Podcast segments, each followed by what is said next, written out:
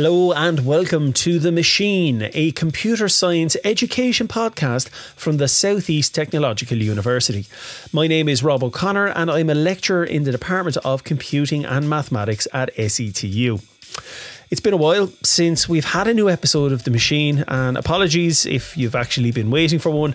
Uh, this podcast is a bit of a labour of love on my part, and I'll be honest with you, I've been so busy with regular university work that I haven't had a chance to give the podcast any love or attention over the past while. Now, I did mention before in the previous episode that we were working on a series dedicated to the Leaving Cert computer science curriculum. That is still happening. The problem is getting everyone in the room together. Basically, what I need is a time machine. So, if anyone has a spare flux capacitor handy, could you send it my way? Thank you. And never mind a flux capacitor, let's talk about something real. What about artificial intelligence? Something very, very real and very, very present. How does it affect those coming into the ICT industry? And what should they think about? What kind of skills do they need? Well, this week at SETU, starting the 6th of February, the day I'm recording this, uh, we have Computing Week. There's a whole series of talks and workshops aimed at computing students, uh, where we have industry speakers in to discuss some of the hot topics affecting ICT today. Uh, it's a great opportunity for the students to hear from people in the real world and not just from us boring, stuffy academics. Now, the financial services company Unum are the main sponsor of this, and I'd like to thank them for the support with the week. By the way, I'm not trying to claim credit for organising the event, I'm just involved in the periphery. My colleague, TJ McDonald, who's definitely appeared on at least one episode of The Machine, is the main force behind Computing Week. So kudos to TJ. Anyway, this morning I sat in the audience for the opening talk titled The World is Changing, Embrace It. It, IT, get it. A practical discussion and example on how artificial intelligence is changing the working environment and opportunities for you.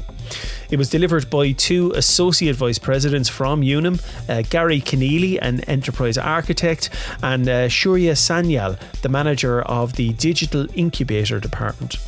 Their talk discussed the pace of change facing the industry, and then they got into the art of the possible, as they described it practical AI tools, integrating them into a software development workflow, and also getting into some of the shortcomings of AI.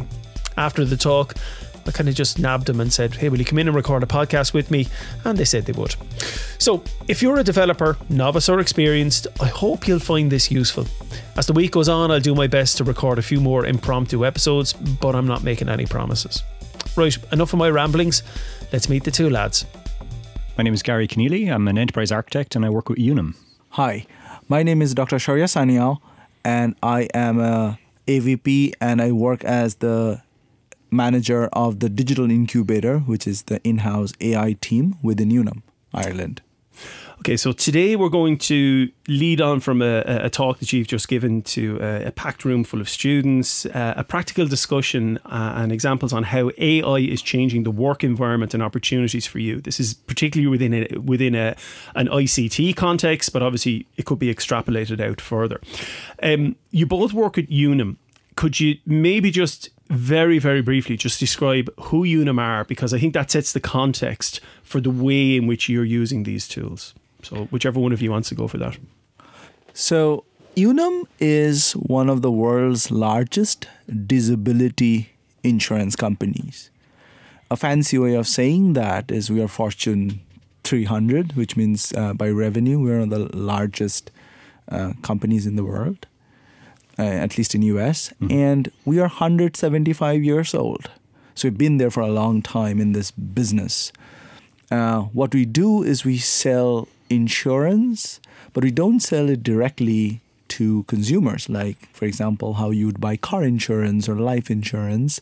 We sell it through employers. So, okay, yeah. This is added as a benefit to the employees. And the kind of insurance we do is disability. Now, what is disability insurance? A good example is that if your partner, for example, goes on maternity leave for six months, your health insurance pays for the hospital bills, but someone needs to pay for your you know for your mortgage for your child's schooling. Uh, so disability insurance is where we pay a portion of your salary and we have two types short term and long term. One is for 6 months and one is for beyond 6 months and this is provided as a benefit by the employer typically a large corporation in the US to its employees. We also do life insurance dental and vision and a, a long-term care which is closed block and a bunch of other things So in some of my classes, so I teach a, a, a year one computer science 101 course, and we'll often talk about kind of an evolution of technologies. And when I'm talking about older systems or legacy systems, there tends to be a lot of uh, manufacturing and then financial services because ye and I- I'm not put, not trying to put years on you, okay? Because I don't think you were around in the 1950s, but the the financial services sector would have been some of the first adoptees of early IT. Uh, so and I so I can see where where a company like Unum would have extensive uh, IT systems. And am I right in saying that a lot of the global stuff for Unum is done here in Ireland? Yeah, so so uh, in the Ireland office, we account for about a third of the the, the technology staff, I, I suppose, for Unum. So we've we've got a couple of different offices in the states then as well. Um, but yeah, a lot a, lot of the IT work is is kind of being um, done here in Ireland. Um, it's interesting there we mentioned kind of different technologies. So as Shourjya mentioned, you know, Unum has been around for 175 years.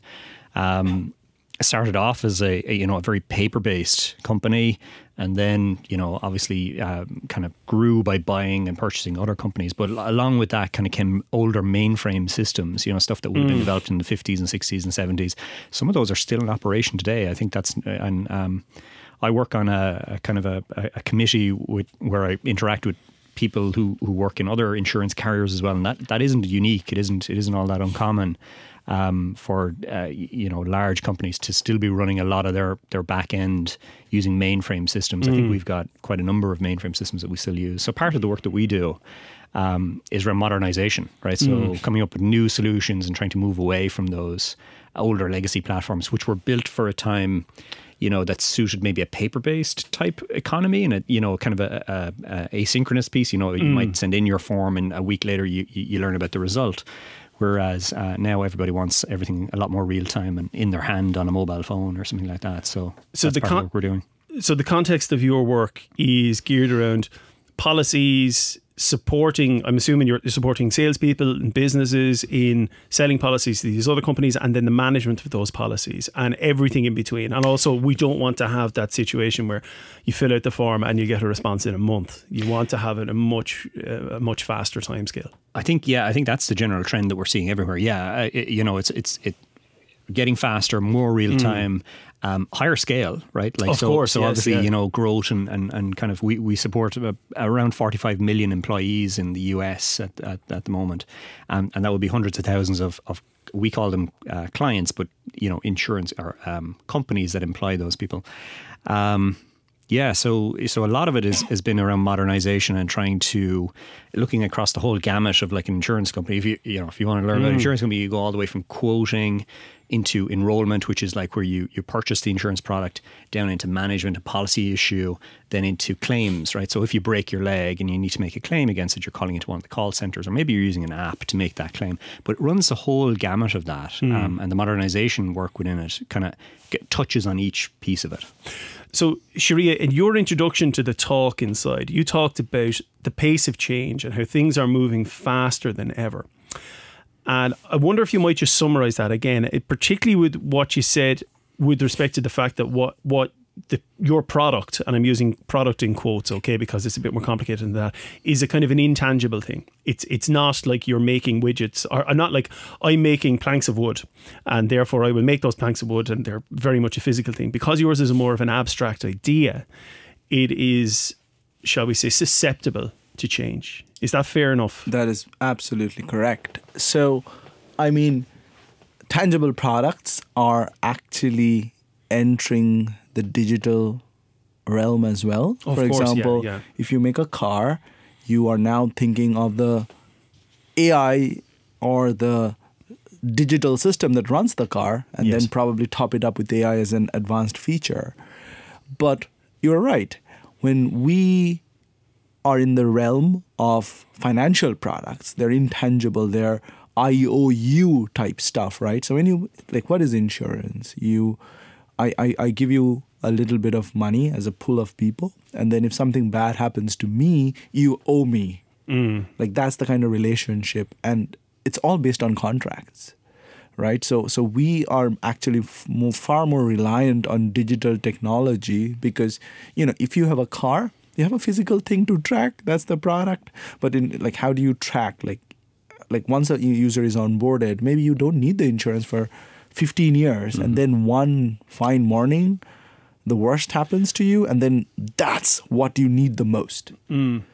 And then where do you find it? Do you go to the office and knock their doors, or you open up an app? And at the time of need, that that that half a day that you saved could could mean all or nothing for that individual. Mm.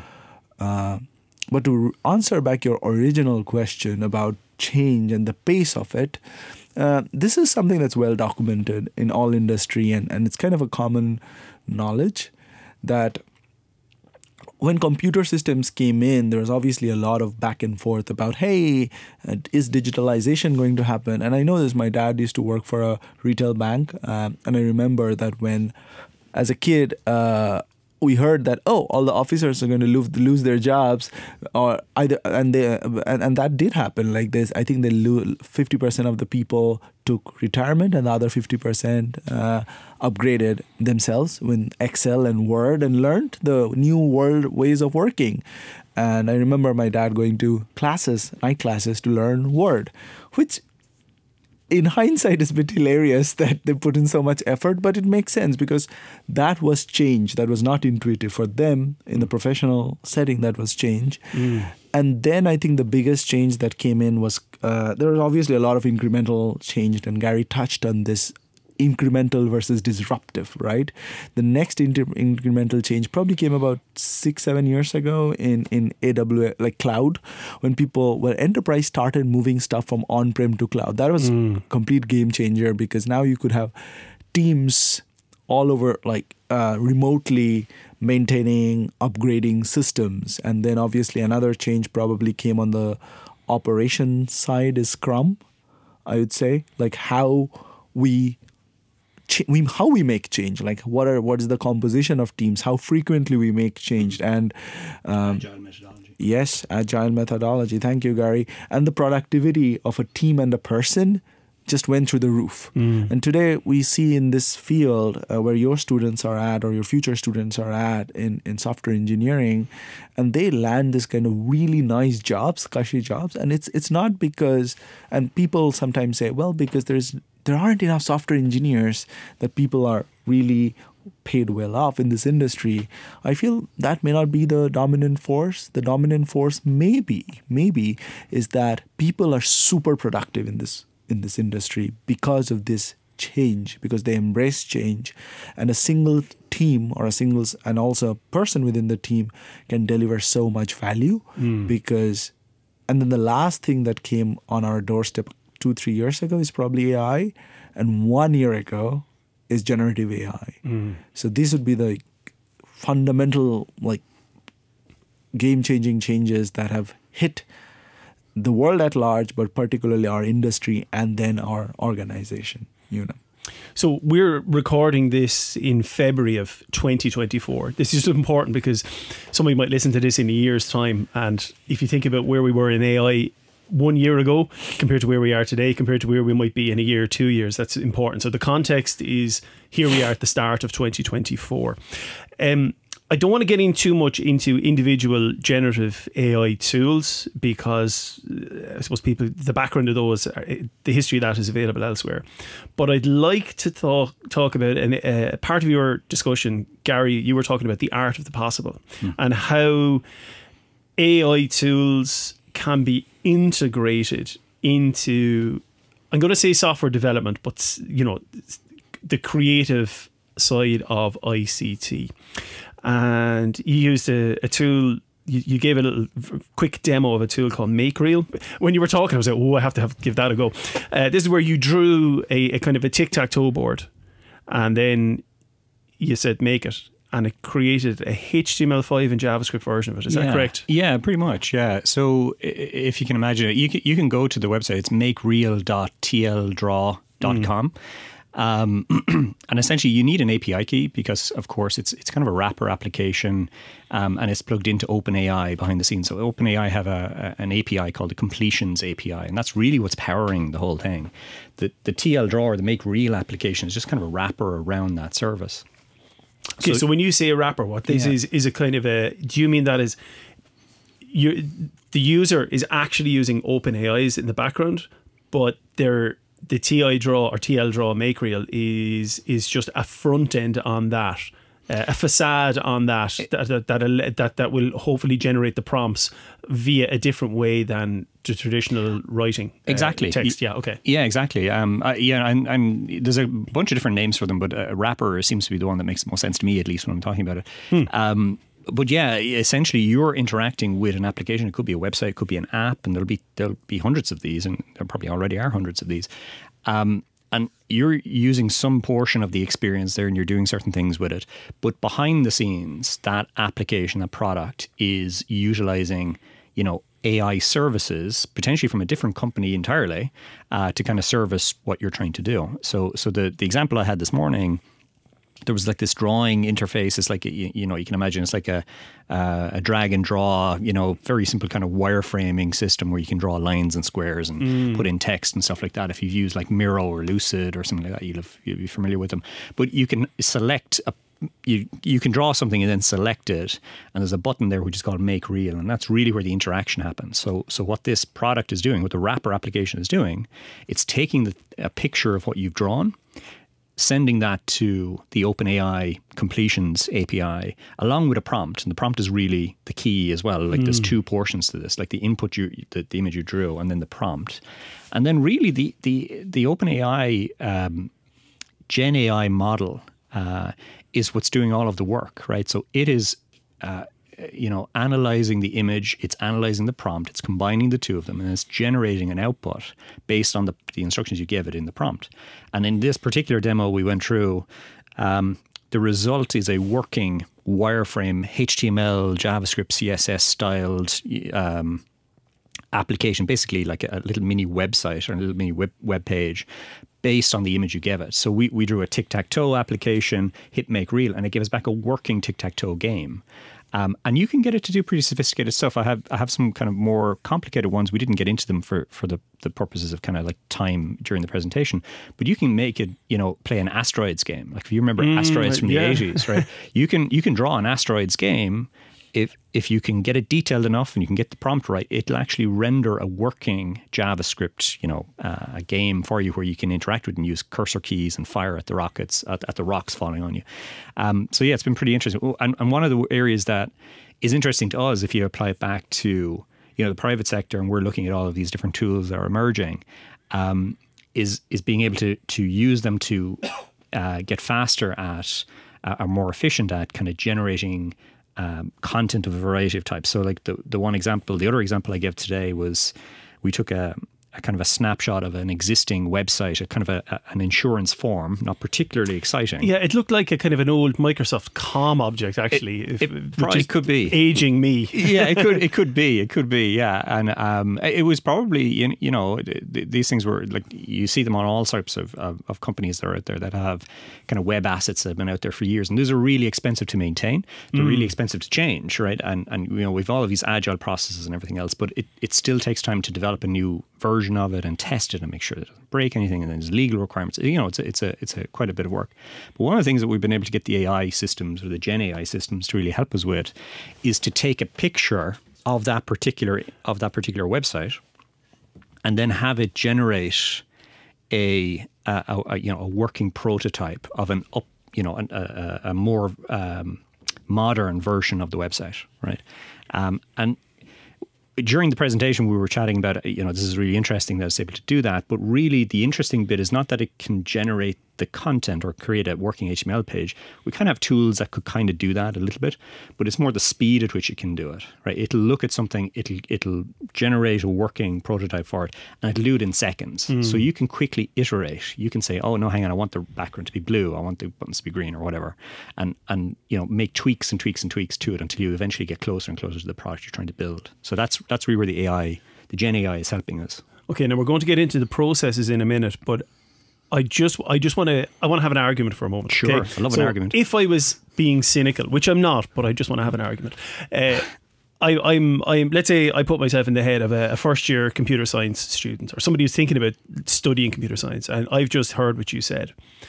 Sure, why would I need to go and learn code? Why would I need to learn how to code, or why would I need to learn any of these uh, uh, kind of hard, difficult skills?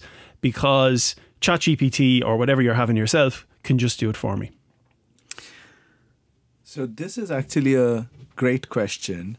And I feel both of us should take a stab at it, sure. Gary. Oh, please do go for it. I, I feel because, and this is something that was that I wanted to talk about as well, is productivity. So what these two like are these going to and this, there are questions associated with it as well like why why should i even bother learning to code if if it is automatically doing what i'm learning right so that's where the detail the devil is in the detail. It's a productivity tool. So it's going to get 80% of what a human can do at maybe 5% of the time mm. right? But the last 20% of what gary was alluding to in terms of testing making sure that it fits the requirement, making making sure the testing has been completed, make, making sure that it's within the regulatory framework still has to be done by you, and the and it's not always perfect, right? So we still need human in the loop. So the skill set that we needed a year ago, we still need the same skill set mm. in terms of programming. However, what has changed is now instead perhaps of working on two applications at a time, an engineer could work on six of them because they can go to a starting good starting point much sooner within the snap of a finger mm. right gary do you want to come in on that yeah it's a, it's an interesting question so you know if i was put myself in in the shoes of like a student who's coming into this and looking at like the you know there's this new AI thing and it's you know it's it's there's a lot of hype around it. Um, there's a lot of people like myself and others who are kind of looking at it and going, "Wow, this is really exciting! What it can do." Um, but I wouldn't be overly concerned yet. Um, now, again, we're recording this in 2024, right? So maybe maybe things are going to change in a few years, right? So I might be eating my words. But I, I think there's a couple of things that we need to keep in mind is um, if we take, for example, um, the the the HTML um, example that I was talking about earlier, um, mm. I think we've always had tools that were pretty good at um, building forms for us. You didn't necessarily need to be handwriting the HTML. You didn't need to be handwriting the CSS. So you can kind of think about these tools. The first generation of them that we're seeing now is like they're they really are more of a tool, right? They're, mm. they're to help you get your idea. This, you've got this idea for this website or idea for this function or whatever you need to put in in place, and you're using the tool to kind of generate that for you more rapidly. But one of the issues we run into is um, uh, replayability, right? So if I if I provide the, in the current versions, if I provide an AI with um, an image of a website that I want to generate, it's going to generate different outputs each time I mm. each time I mm. send it in, and that's a problem, right? If if I'm trying to build an entire website and that website has to be cohesive, it has to work. You know, each page has to fit with all the other pages. Uh, the fact that each one is kind of randomly being generated, or there's some randomness within the output of the of the AI, the, the Gen AI's output, um, that's not good, right? That's that's going to lead to problems because I'm going to have, you know, the, this the website, for example, is going to feel different on different pages. The other thing as well, um, so that's one thing they'll, they'll probably get better at, at, you know, in terms of like seeding it for random random generation. I'm sure there's going to be improvements there. But the other thing that's I think is really key for people to think about is um, there's there's two points I suppose I would make, right? Um, one is uh, that whenever we talk about AI, the first thing we jump to is like coding. And I always find that really interesting, right? Because coding, in a way, mm. in order to be good at coding, you need to understand a problem really deeply.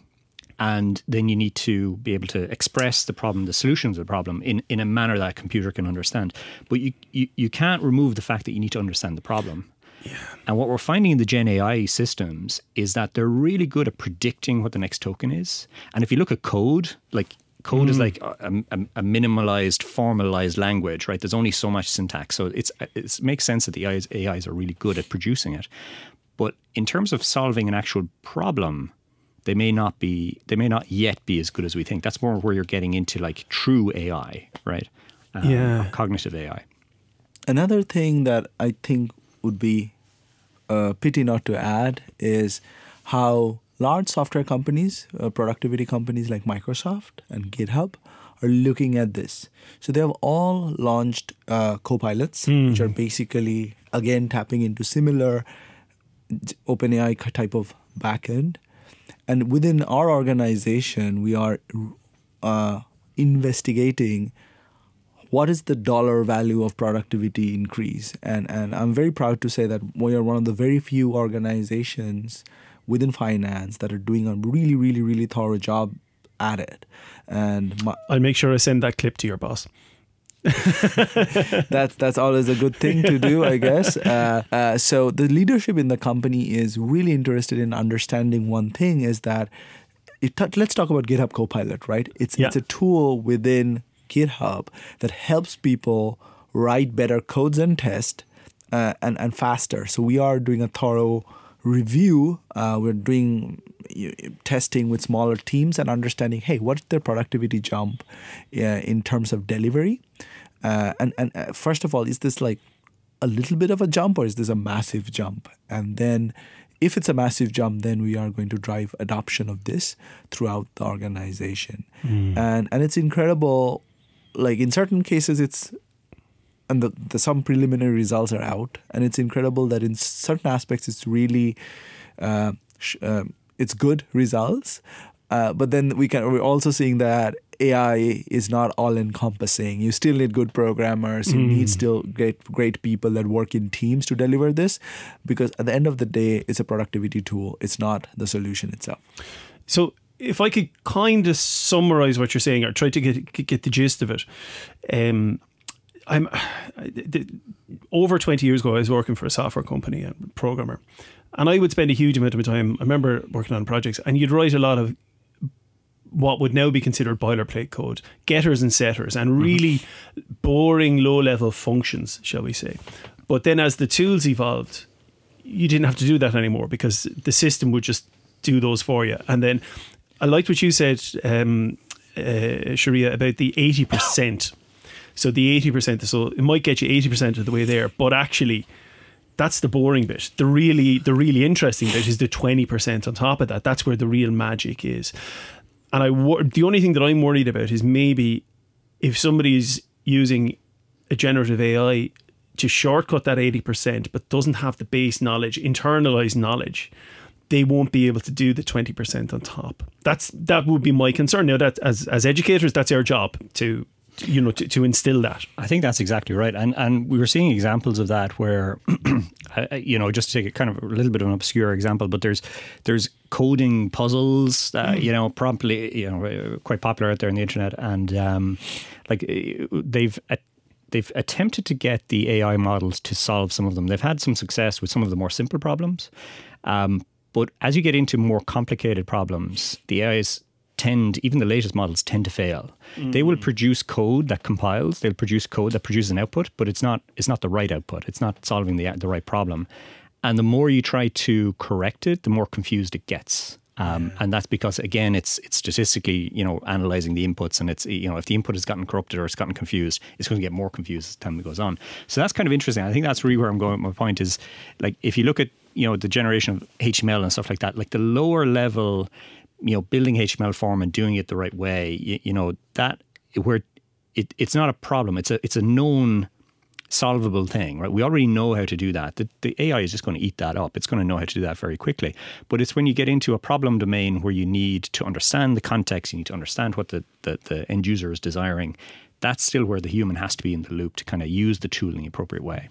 You're reminding me of something that I've no, I'm not teaching a programming module mm-hmm. at the moment, and I haven't for about two years. But what I would often see, particularly with, with, with the newer programmers, you give them a problem, and the first thing they do is they open up their ID, whatever it is, okay, Visual Studio, what it doesn't matter what it is, and they start hacking away at the problem. And I'd always be trying to pull them down. You're focusing on the how, but you don't even know what you're trying to do. And I think when you're describing, like, what is the problem that you're trying to solve here? Now, you can make that a very low level functional thing. I want to search through a list and find you know the the maximum, the minimum, and the median number from a whatever. Okay, or or it could be. Uh, something a bit more of a larger system and certainly a case of more integrated systems but it's that what what am i trying to do and can you articulate that and if you can't do that how can you expect to solve it I think it's a really good point because you have to think about the order, you, know, the level of the problem you're trying to solve, right? So, and and uh, so there's a couple of bits in this, right? Like one is it's a complex thing it's It- not yeah yeah It is, yeah. And I mean, if you're trying to reverse a string, I mean, like, you know, you, you know Copilot or something is going to answer that for you immediately. If you get into more, at least within the IT sector, if you get into like system design, and you're talking about you know multiple systems that have to interact with each other and they need to be transaction you know a transaction needs to work across all of them they need to be you know disaster resilient and everything else that's where um, it, it, the problem starts to go beyond the current uh, you know capacity of the, the AI systems. But um, oh, the other the other point I was going to make earlier actually uh, on all of this is that I think I think when we sit down and we look at this stuff. We're applying, or we, generally think of like AI in terms of writing code and kind of solving problems for us.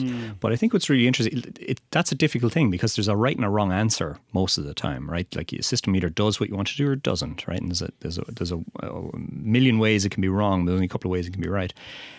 Um, but when it comes into other types of roles, like where humans are generating other types of content that isn't code, where it's not quite as deterministic, um, where you know it can be a bit more fluid, I think that's where we're really seeing that the AIs are just landing and eating that kind of stuff up, right?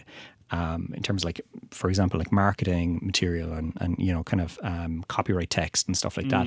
It's very it's very capable in that area of kind of um, competing with like the, the, the currently the best humans at that at that type of role. Um, it's not quite there with coding yet, but it probably will at some point. But again, I still feel that it's going to be a tool that we would use to solve a problem. Because at the end of the day, that's what kind of what code is. It's just a tool that we're using to fix a problem. Yeah, yeah, exactly. Um, Shourjya, you talked about standing on the shoulders of giants, that section where you were getting into kind of, uh, I'm going to say processes or, or a flow, a workflow. And you talked about a, a traditional thing where you have a kind of a, an input and some rules and a model, and that gives you an output, right? And that can be for anything. It could be an insurance system, it can be tic tac toe, it can be rock, paper, scissors. It doesn't matter what it is, okay? Uh, but then you talked about an AI based method and an AI based methodology that was associated with that. And this is where you were talking about inputs and outputs being fed into a model, which then determines the rules based on its observations. I wonder if you might just explain what that is and how that fits in the context of the conversation that we're having here. That's a great topic, I guess, because one of the questions that one should, I feel, ask is, "Hey, why why are we bothering about this AI stuff? Like, why hmm. like." Yeah, is it is it just a productivity tool or it's also has an impact on the end user, right? Like we did discuss uh, till now, like, hey, how is it going to help a coder deliver better value? Well, that's understood. We have heard, heard that, oh, it is really good at simple things, maybe not so good at complex things, but it can be like a co pilot or a buddy to deliver your tasks, right? To get you off the blank page. Yeah. Exactly. But then, is it just that, or is it something more as a as a, as a consumer? Because all of us um, are also consumers of AI, right? So uh, either you're buying a health insurance for yourself, or you're driving a car. Uh, all of them have AI built into it, right? And and, the high end side of the market, at least right now, and there's going to be seepage into the entire market eventually. So what's the difference? Why should, as a consumer, why do I care that my car has AI in it? Well, well, the answer to that is we have lived in a world till date where rules were always hard coded. Hmm. What does this mean? This means that, for example, while you're driving on the road, we know that, well, for safety reasons, there's speed limits and they're hard coded on the road. Like everyone, doesn't matter how good you're a driver or not, you have to follow those rules. And for example, but that like uh, AI is not going to solve, not going to let you faster than your 120 kilometers per hour. But what it's going to do is, for example, say you have a lane change alert in your car, right? Uh, if you're a novice driver, maybe if you are not being attentive, the car needs to kind of tell that to you f- faster to make mm. it safer. However, if you're an experienced driver and you are swerving a little bit, the car needs to understand that they, they don't need to throw a tantrum every time you take your hand off the wheel for, for a millisecond.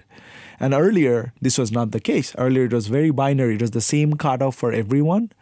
And that introduced bias. And, and from an ethical point of view, that means that it was not personalized. And a group of people, as a, as a result of this not being individualized or personalized, the rules were always biased toward a certain group, right? Whatever is the dominant group in that use case. What AI has done has made the playing field level by making sure that it's personalized for everyone and, and, and it spans the entire gamut of our existence. Say you go out mm. to hmm. buy insurance, now you can instead of paying a high price, uh, that's that's the lowest risk for everyone else. You can now pay a lower price based on what's how healthy are you, right? You don't have to pay for everyone else's health, right? So the person who has a higher risk pays a little bit more.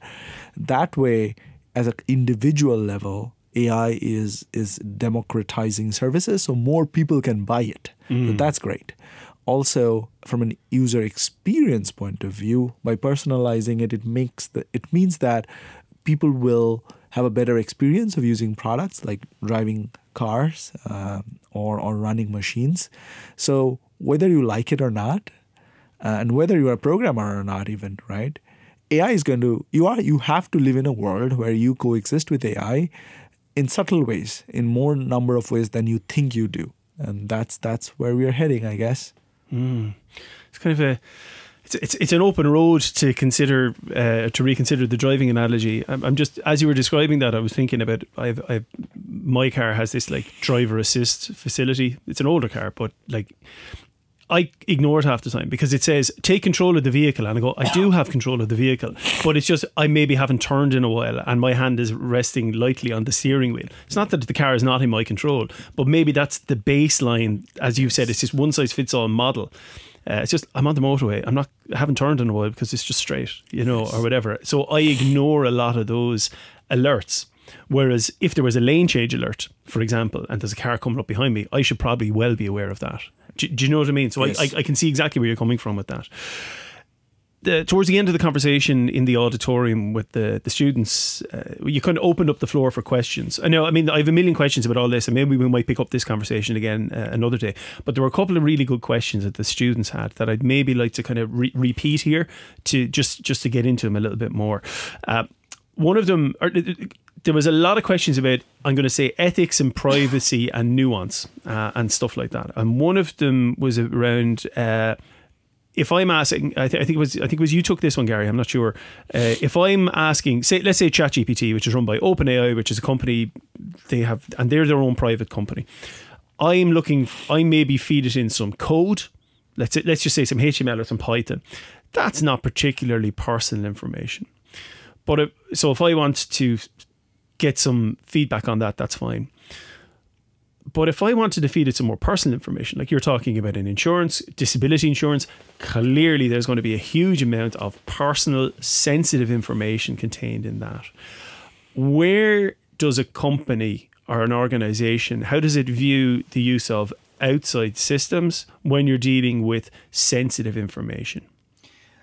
Well, thankfully, there's actually quite strict rules around it. Um, so you know, the the either the U.S. government or the, the EU have taken like GDPR um, mm. and, and, a couple of these others. There's, there's, a CCNP or CCNA is a is a uh, the California Privacy Act as well. Um, I could be getting the acronym wrong, but there's there is rules out there, and and they're HIPAA. HIPAA yes, HIPAA is another one. Yes, um, uh, so there's a federally controlled rules around what you can and cannot do around personally identifiable information. Um, so the guidelines are, you know, it's it, it's written in law in terms of what you you can and cannot do with the, the, this type of information.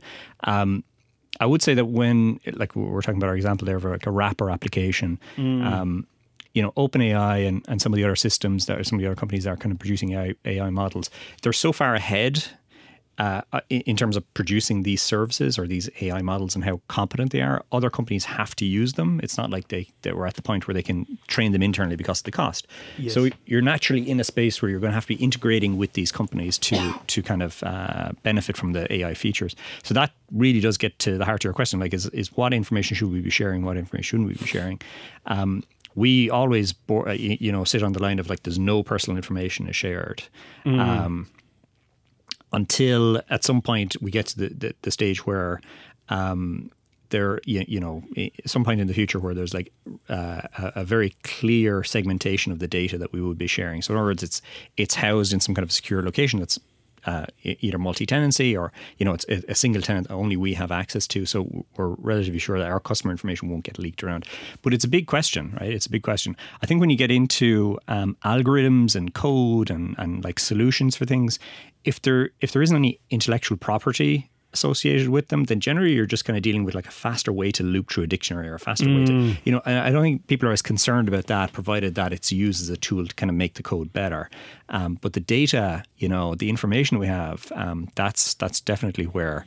Um, companies, all sorts of companies, are going to be much more careful with what they share. Mm. And there's a, I mean, there's a lot of, there's an ongoing discussion about the data that many of these generative systems have been trained on. Yeah. Uh, and it's a huge amount of ethical concerns. I thought that was very interesting that the students brought up the ethical concerns a lot. Uh, one one student was talking about about bias and bias being introduced into the system. And I, I, not that it matters. Well, it does matter because in Pride's context, this student was a person of colour.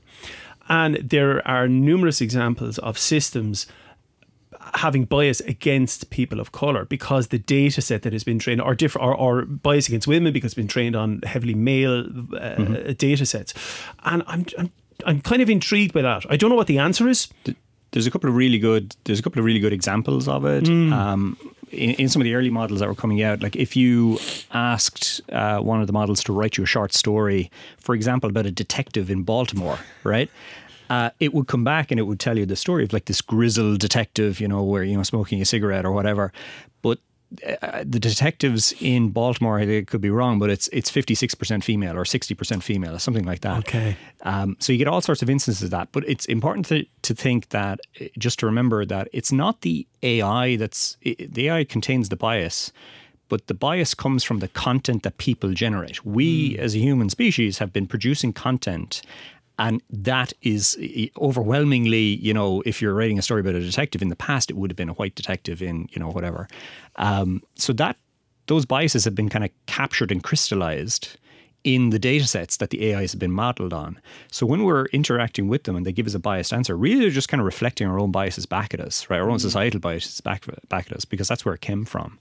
So it's definitely a challenge. Um, but isn't it imperative on us as, as let's say, broad sense computer scientists to to recognize this and to try and root out some of this in advance. Like, so say for example, you're working in insurance, yep.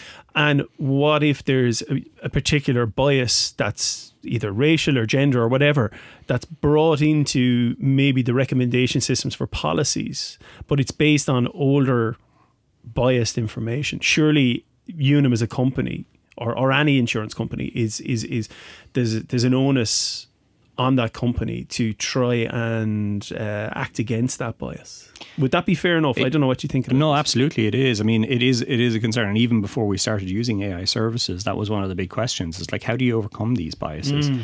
And uh, you know, essentially, you have to get clever about how you you um, you interact with these things, right? So if you think about it from a claims perspective. Uh, uh, an approach a company might take is that they might auto approve a claim using an AI system. So in other words, it would it would look at the information and say, "Yep, this is meet the basic requirements. We're going to speed up our processes by just auto approving it because the AI has looked at it and said it's okay." Mm. If it's a denial, right? So if somebody's making a claim and, and the AI said, "Oh no, hang on, no, this is this is shouldn't go ahead. It shouldn't be paid out," that's where there should be a human in the loop to kind of sit down and say, wait a wait a minute, let's have a look at this and understand this, and make sure that there isn't bias creeping into the process whereby you know somebody could be adversely affected by it. Yeah. So that's one of the ways you can do it, but definitely bias is something front of mind. Also, I felt the student had a great uh, point about bias itself, and it's a philosophical question. Mm. I think one needs to understand that the definition of what is a bias is constantly evolving within the industry. So I think no organization can say, oh, we are 100% ethical, all the biases have been mm-hmm. taken care of, bye bye.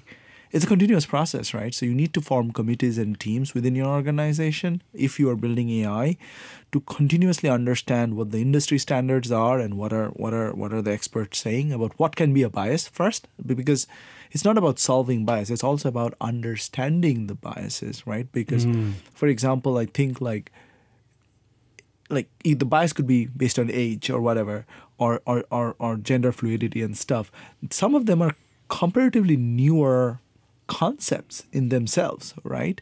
Understanding how we are biasing the system is very very important and i think that's 80% of the work.